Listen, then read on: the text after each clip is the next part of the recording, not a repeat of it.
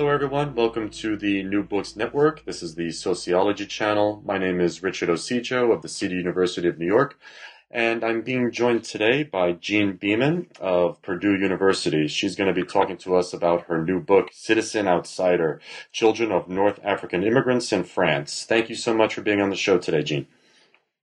Thanks so much for having me. I'm really excited. Well, great. Well, how about you tell us uh, first by uh, tell us a little bit about your own uh, personal background, your professional background, and how you came to to write this book and to study this very interesting population. Yeah, sure. So, um, as you mentioned, I'm an assistant professor at Purdue now, but um, I got into this topic for both personal and kind of more scholarly reasons. I came into this topic through learning French, um, beginning in middle school. So this is, you know, a couple more than a couple de- decades ago. Um, and I really, I mean, I still really love the French language, and I kept up with it through high school. And then, um, you know, I was always very curious about what France, French society is like, besides sort of what I read in the textbooks at the time, or watched in sort of cheesy French films from the 90s. Um, so that I, when I was an undergraduate at Northwestern, I did a study abroad program in Paris uh, for my junior year. And I lived with a French family, and I started having a lot of really interesting experiences being African American in Paris, uh, particularly around sort of issues around um, my own racial and ethnic identity and sort of what it means to be American uh, in another country. And so I also at that time started learning more about kind of the history of African American expatriates to Paris and sort of how Paris fit into that history and why it was important. So this is sort of these things are kind of percolating in the back of my mind for years and then la- years later, when I was in my doctoral program, I knew I was interested in race and ethnicity and urban sociology and those sorts of topics, or topic areas. And I started reading up about people who had done work on um, on France, kind of related to issues of identity. So, like um, Loïc Wacquant or Michèle Lamont or some of these people. And at least at the time, it seemed like most of the existing research was on um, recent immigrants or sort of first generation immigrants. And so I got interested in sort of what it might be like to be a minor, a racial and ethnic minority in France, or sort of what it's like to be a second generation immigrant. Um, sort of connected to this colonial history, but still someone who had spent their whole lives in France. Uh, so that's how I found my population, and that's kind of what I ended up doing my uh, my dissertation work on.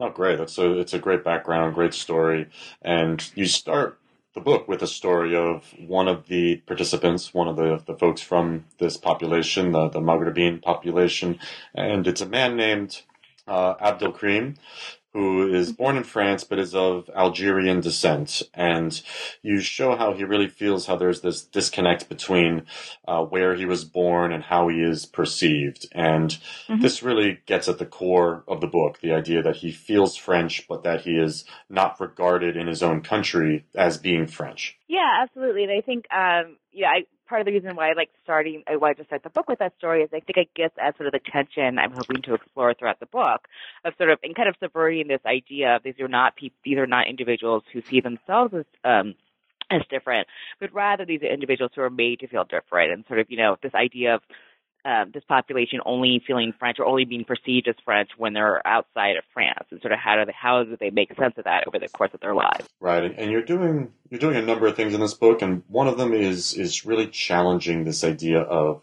uh, French exceptionalism, this uh, colorblind ideology that France has, uh, by really showing how race, ethnicity, and culture play uh, really key roles in who can claim a French identity. And you're really demonstrating that there is this racial project that is happening in France. Tell us a little bit about this, uh, this exceptionalism that uh, France has, this colorblind ideology. Mm-hmm. Yeah. Um, so, I mean, what I think, one of the things I think is so interesting about French society is, I mean, it's very differently organized from American society, right? So they have ostensibly on its face this idea that all individuals are individuals in their relationship to the state or to the republic. Um, and so it kind of, there's not the same kind of identity centered uh, group identity projects. Excuse me.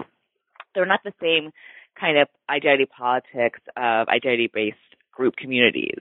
Um, and so, but so they don't sort of recognize race and ethnicity as legitimate identities. So they don't measure in their census or anything like that. So on the face of it, you know, France is a very sort of, or, you know, asserts itself to be a very post-racial or anti-racial society. However, uh, what I found through my research is that even without the sort of state categories uh, based on race and ethnicity, people who are seen as non-white are therefore still seen as non-French, right? And so that's I see I argue that that's an example or a manifestation of France's racial project. So I was really um, inspired by Omi and Winant's framework because I think it allows us to think about how you know racial demarcations come in in the absence of sort of state level categories and the different ways that populations are seen as non-white um, without sort of explicitly told that. And so that's kind of how I try to talk about uh, the racial projects operating in France today. Right, right. And, and, the population you focus on, the, the, the North African immigrants, are uh, legally French citizens, but uh, culturally feel very marginalized. And this is where we get the title for your book, this idea of being a mm-hmm. citizen mm-hmm. outsider, which is, you know, just a fascinating oxymoron. It's a very enticing mm-hmm. uh, title. So tell us a little bit about uh, how that uh, oxymoronic phrase really uh, resonates in this text. Yeah, so um, this idea of citizen outsider is actually really rooted in a black femi- feminist framework of thinking about how individuals can be simultaneously part of society yet kept on the margins of society, which you know directly applies to African Americans, but applies to other groups worldwide as well. And so I was really interested in how I think a lot of the discourse, both sort of popular discourse and the existing literature, focuses on, you know, um, children of immigrants or second and third generation immigrants as sort of, you know, being economically excluded. Um, but it doesn't really account for or allow us to account for people who are sort of technically part of French society, yet still, you know, as manifestations of this racial project, kept, uh, kept on the margins of that society. So I really wanted to kind of play with, you know, not just the question of like people who are immigrants, but also what happens to people who are literally like born in France and have spent their whole time, their whole lives in France, in France, but are still continually kept on the margin of society. And I would argue that France presently doesn't have a discourse or a language to talk about that kind of marginalization. Right. So you're focusing on the second instead of the first or one and a half generation.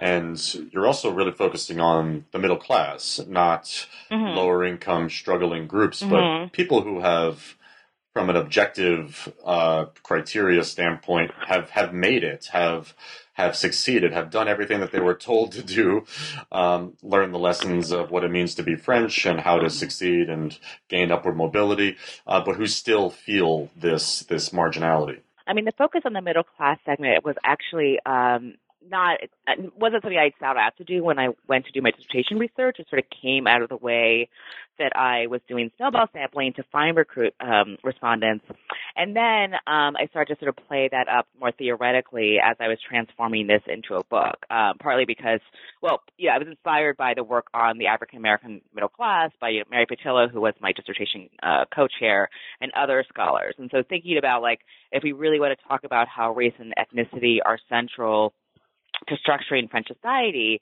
I think it's helpful to, you know, using to using quantitative language, quote unquote, control for socioeconomic status.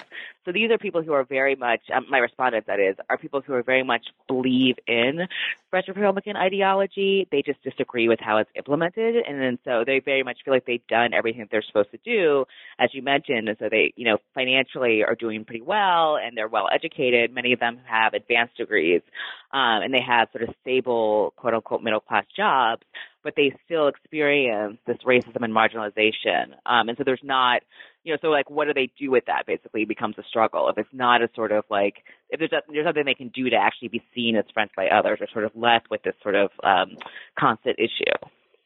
Yeah, and you talk in chapter two about how these these feelings of being different or being marginal really first emerge in this population in childhood when they're growing up, when they're receiving these different messages about who they are at home compared to who they're seen at school and who they're seen as in the public. So it's this other, another just a perfect example of how they grow up in France, but don't really necessarily grow up French. So what are some of these mm-hmm. different messages they hear at home versus at school?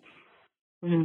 Yeah, so I start, um, I, I start sort of the narratives um, in childhood because I want to stress that this is a message that they receive at a very early age and spend most and spend most of their lives trying to sort of reconcile or make sense of.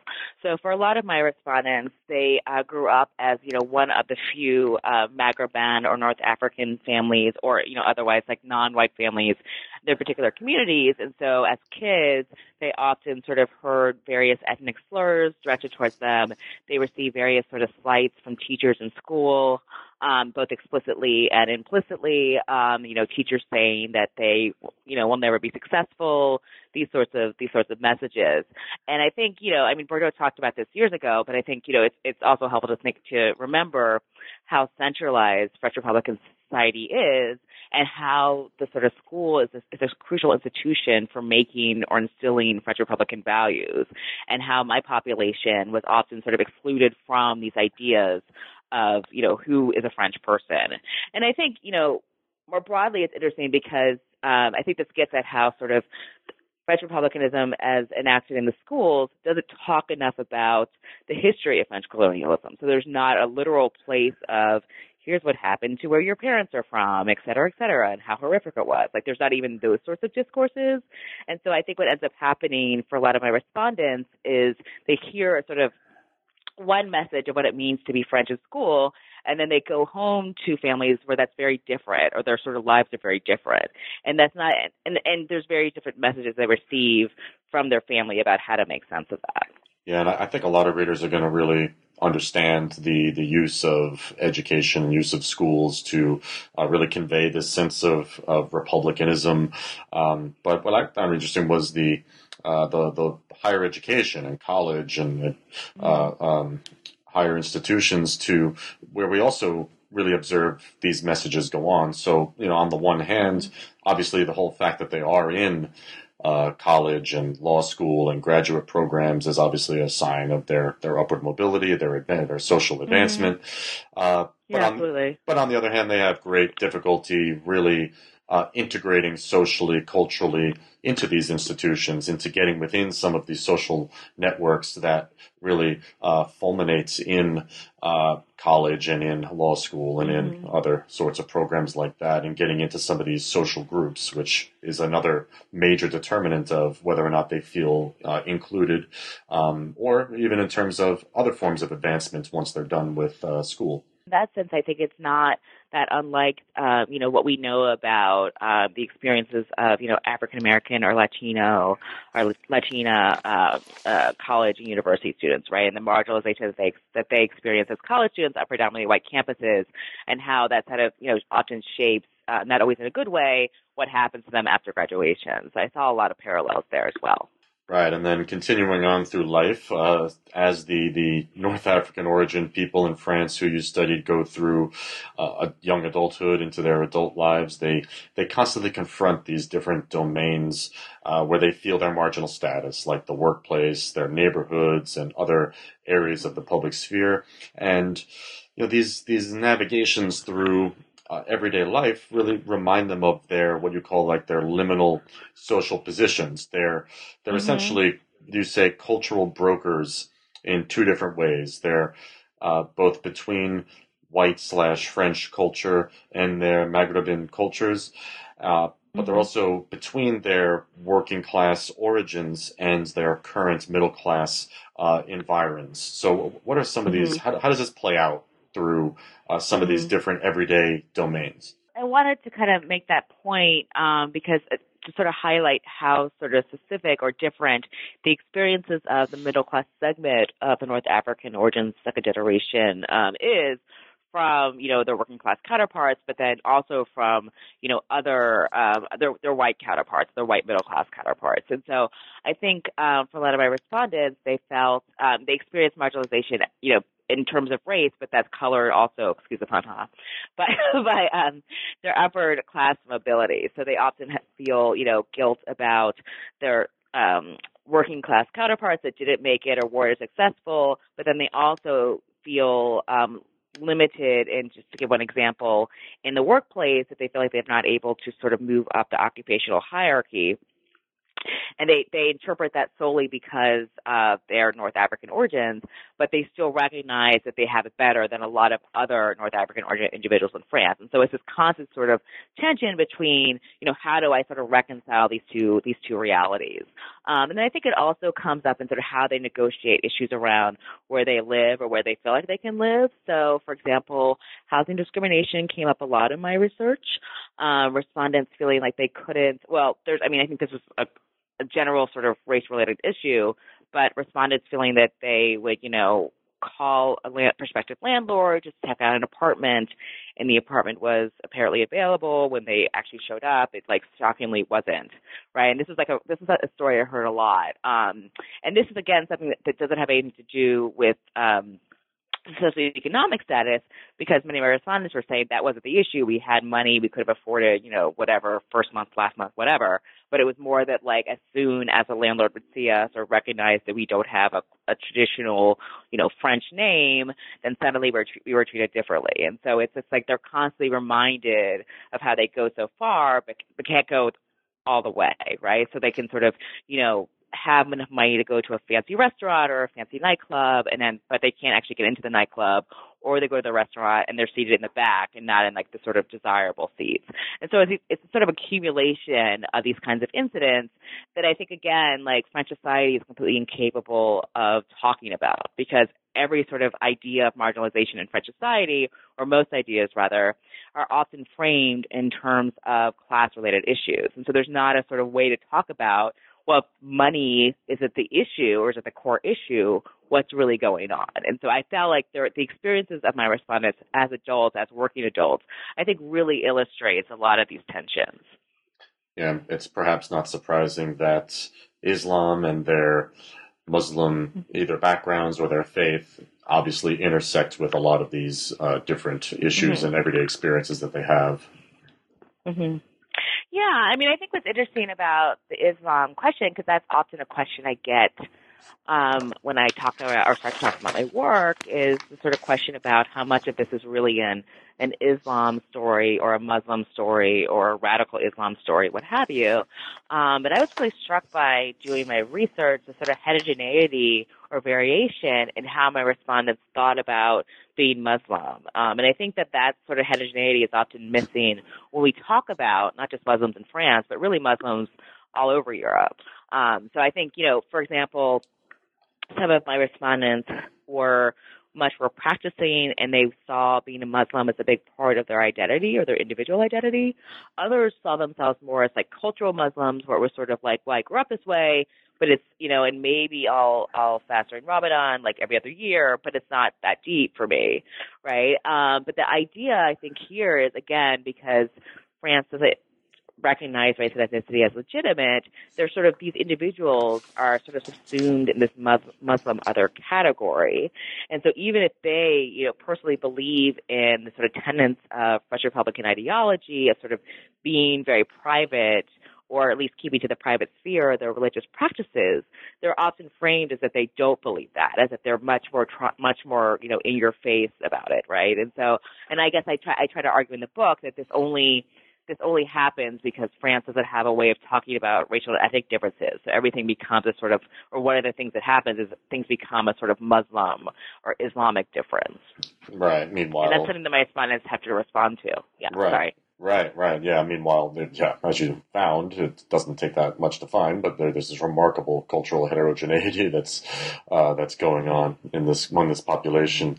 Uh, the the fourth chapter has the cool title uh, "French is French ain't." Uh, in which mm-hmm. you, you really talk about the boundaries surrounding uh, French and Maghrebin identities. Uh, mm-hmm. Your participants really they don't have what Mary Waters refers to as ethnic options. Um, mm-hmm. They have trouble being seen as French and are you they're really unable to uh, to really dictate the salience of their own ethnic origins to white French citizens. So, how do they invoke their ethnic origins? How are they able to uh, experience living in these two worlds in terms of their identities? Funny you mentioned uh, Mary Water because I was going to have ethnic options be part of the, that the title for that chapter, but that fell away in the revision process. Anyway, um, yeah, no, I mean, so I think so it's interesting. Um, I'll just kind of step back and say when I kind of went into the field, I thought there'd be much more of a sort of declaration or movement towards sort of having a kind of, you know, African American esque kind of group identity politics in France. And what I found is it's really like the opposite. I mean, my respondents were, are more likely to assert they are French, but then when they get these sorts of like, you know, kind of what we say with the perpetual foreigner, foreigner syndrome, when they get these sorts of, you know, well, where are you really from questions, then they'll say, oh, well, I'm, you know, French, uh, Moroccan origin or French of Tunisian origin, or, you know, sometimes for, for some of my respondents, just Tunisian origin, person who lives in France, right? And so what ends up, so I, I argue that if this is kind of a response to the marginalization they experience and not being able to actually be accepted as French by others.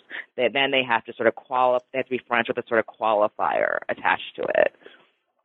I mean, some of my respondents are very assertive about, you know, we refuse to say that we're uh, French of Maghreban origin or French of Moroccan origin, and we just insist upon the French as the sole identity. But I think that's actually really hard to do because there's always so much pushback of sort of well, where did you really come from, and you know there's it doesn't end the line of questioning, so to speak. Uh, so that's kind of what you see them kind of try to think about. Well, how can I think about my Maghreban origins as part of like the actual identity I explain to other people? Right, right, right. It's something that's denied them the the option of being able to do something different, right, to do something else. Uh, so throughout the book, yeah. and you really, you've talked about it a little bit uh, so far in this interview, but you really bring up the uh, comparing their experiences with those of minority groups in the U.S. Uh, obviously, immigrants, but also uh, African Americans, and you really sometimes explicitly make these connections and parallels. Uh, is this mm-hmm. something that you were expecting to find when you first started this project, or was it something that mm-hmm. became immediately apparent to you as you were uh, going along? No, I didn't have that in my mind. I mean, I was curious about how the experiences of, you know, minor, racial and ethnic minorities, France, might compare with racial ethnic minorities um, in the United States, primarily because I was, you know, really motivated by this question of like, what does it mean to be a minority in France in a society that doesn't recognize um, minorities. Um, but I was, yeah, so I was struck when I was there and when I was, you know, interviewing and talking with folks how much they often made connections with the experiences of racial and ethnic minorities in other societies, including the U.S. And so what came out of my research is like trying, uh, you know, I initially was trying to be very cautious of making sort of direct comparisons, primarily as an American researcher. But what came out of the research is that a lot of my respondents were making these connections themselves and really seeing their circumstances or, or using the circumstances of racial and ethnic minorities in other societies to make sense of their own um, their own circumstances. Um, so yeah, that was something that came out of the research that I, I had not anticipated. Yeah, I thought that was quite fascinating how these folks really relate to and and really access the plight of African Americans and tap into mm-hmm. what you call a, a transnational blackness. Uh, given their given their exclusion in their home country, they mm-hmm. they really identify with other marginalized groups around the world. And right. you really ask the question. Um, are Maghreban origin people black? It's it's quite mm-hmm. fascinating. It's a great discussion you have. Mm-hmm. I mean, I think it, that that specific question kind of came out of you know when I was sort of talking to people about my research. It's like, well, are you talking about black people? Or are you talking about Muslim people? And I was like, I think that question is not a good one. Um, but so I, you know, because I I think what ends up happening is you think about blackness as a sort of vessel category of difference, it's very clear that, you know, my respondents see themselves as aligned with, you know, African Americans, but also sort of other, other or marginalized communities such as Palestinians, um, you know, what have you. So I think that that's actually the move I'm trying to make towards thinking about when we're talking about blackness, especially across national contexts, like what are we really talking about? So we're not hopefully talking about blackness as solely as phenotype. We're thinking about it in a more sort of social way of people who are sort of at the lower rungs of whatever sort of societal formation they happen to be a part of. Um, and so, yeah, so that's, I mean, I was really kind of struck with also, I think this, at least emerges in France because again of a sort of lack of language, um, or, you know, or discourse to talk about these things. And so I was really struck by a lot of my respondents, and you know, partly I think because they're so well educated in various other things, were able to sort of or have access these experiences in other contexts, so they can sort of relate their experiences to um, you know, what they've read about Malcolm X, to give it one example. So like they're constantly sort of making sense of their experiences through looking outside of France because within France there's less of a sort of discourse or acknowledgement of the situations that they that they face. Yeah, and it really made me think about the power of African American culture and how mm-hmm. how much it spread through you know, obviously literature, film, music, mm-hmm. and just how much yeah. is, is, out there of the African American story and experience for yeah. other marginalized groups to draw from, despite being in very, very different contexts. Yeah, it's really fascinating too, because I was, you know, when I was in the field, I would think a lot about like why are they so, or, or some of my respondents so conversant in, you know, Malcolm X, for example, but like less conversant in Frantz Fanon. Like that doesn't seem like logical. Um, but yeah, I think it's also because like they, again, like we're not exposed to that history, you know, going through the French educational system, but we're able to seek out such figures outside of the French context. So it's kind of, it's a weirdly kind of ironic thing.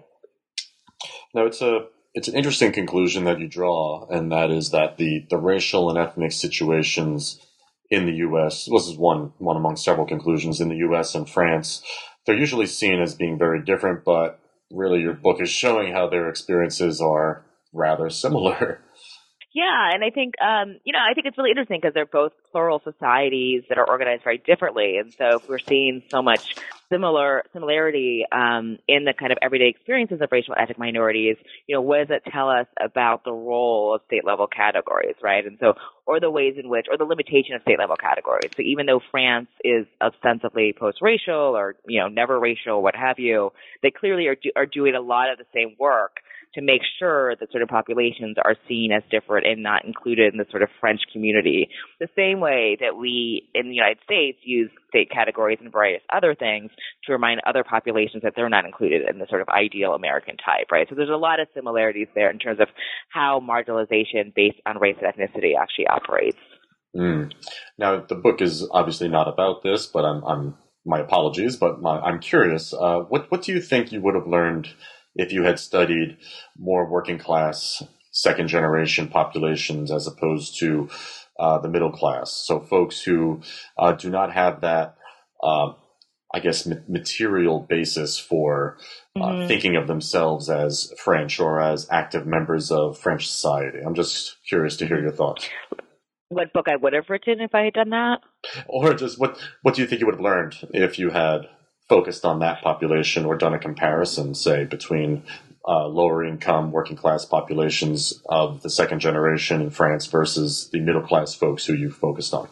Yeah, I mean, I imagine I would have thought I would have learned a lot more, a, lot more about sort of the limitations or the perceptions of the limitations of upper mobility in France, um, because I do think, you know, um, many of my respondents who are middle class still have working class siblings and parents and neighbors and what have you.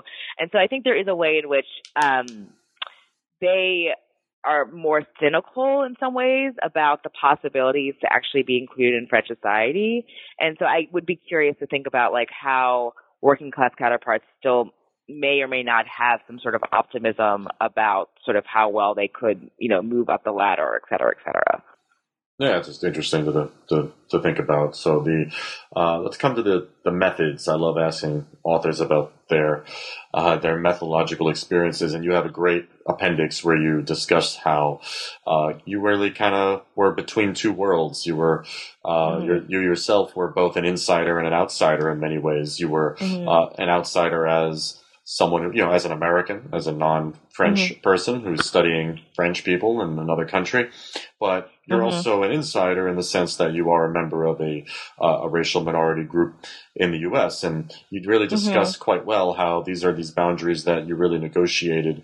Um, and that are, are, especially salient because obviously you're studying the uh, intersections here of race, identity, difference, and marginalization. So uh, mm-hmm. I was mm-hmm. wondering if you could just talk a little bit about these these multiple social positions that you occupied mm-hmm. and the impact that they had on on the research you did.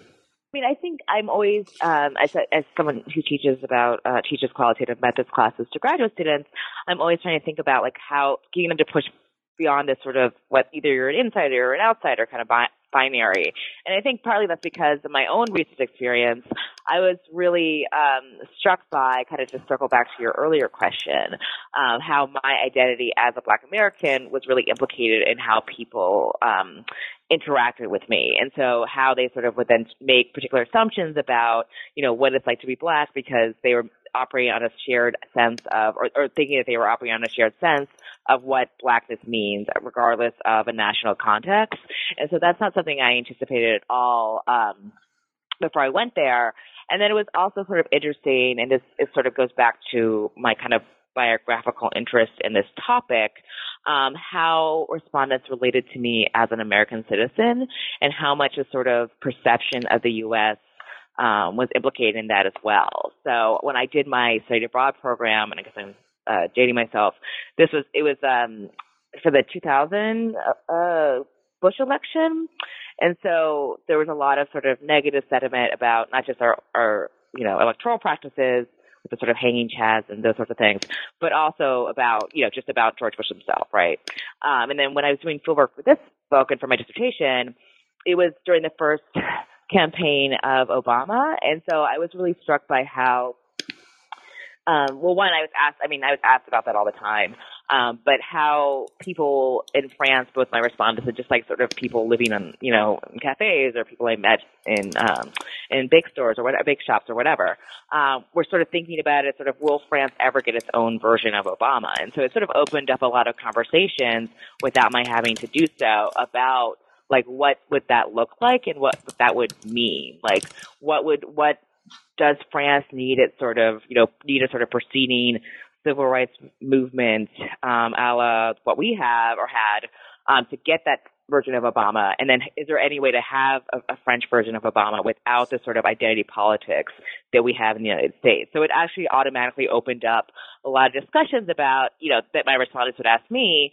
about my experience as being black in the United States, um, and then how that sort of was similar or different to their perceptions of what it's like to be black in the United States, and also their their experiences being a racial minority within France. So it's sort of I, I guess so. So I'll tie a bow on it. I guess I would say like what's was really fascinating to me about it is sort of thinking about ways in which my personal identity became implicated in the research process, but then that also sort of was very, um, you know, was data in of itself and really revealing of how my respondents are thinking about these, you know, the relationship between race and nation. Yeah, you, you discuss it quite well. I'm, I'm sure students and, and you know really anybody senior scholars can can get a lot of get a lot out of that discussion so uh, i always hate ending with this question because i'm always talk to authors who just spent all this time working on a book but before we let you go i was wondering if you could tell us what you're doing now what is next what's going to be the next uh, thing that you work on yeah, I mean, I started. I mentioned this briefly in the conclusion to the book, but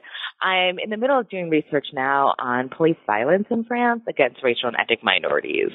Um, and so, thinking about, I got interested in it uh, semi recently because I saw a little bit of coverage about Black Lives Matter in France in the New York Times, and so that got me interested in like, oh, there's something going on in France. So I'm currently doing uh, fieldwork and interviews with various activists who um, are, you know, concerned about this issue of police brutality and police violence, and but uh, trying to think about how to sort of mobilize or you know do activism in this around a race related issue in a context in which race and ethnicity are not seen as legitimate. And so how do you how much you how much you how should you frame or how must you frame this sort of growing social problem? So that's what I'm in the middle of um, of investigating now. So I've been making lots of trips back and forth uh, to Paris to talk to different activists, go to demonstrations. It's you know the idea or the problem of police violence, excuse me, against minorities is not as pronounced in raw numbers uh, as it is here in the United States. But nonetheless, there have been a few high profile incidents in recent years. And I think there's a larger way also that you could connect a lot of what's happened in French history through this notion of sort of violence or state sponsored violence um, against minorities. So just to give a quick example, um, I think the 2005 uprisings in various banlieue communities, also France for about three weeks, got a lot of international attention. But I think what got less attention, perhaps, is that the you know what sort of ignited, if you will, these uprisings were two ethnic minority youth fleeing the police and being electrocuted, electrocuted in uh, a substation, right? And so thinking about the ways in which like the police is really implicated um, in how ethnic minorities live in France and how the ethnic minorities are trying to sort of mobilize against that issue in a very different kind of context that we have, um, or context either of the state as we have um, in the United States. Look forward to hearing more about that, and hopefully you come on the show when that book is done. Um, yeah, thank, thank you so much. Thank you for coming. Thanks for joining us, Jean, and uh, take care. We'll talk to you soon. Thanks so much. It was great.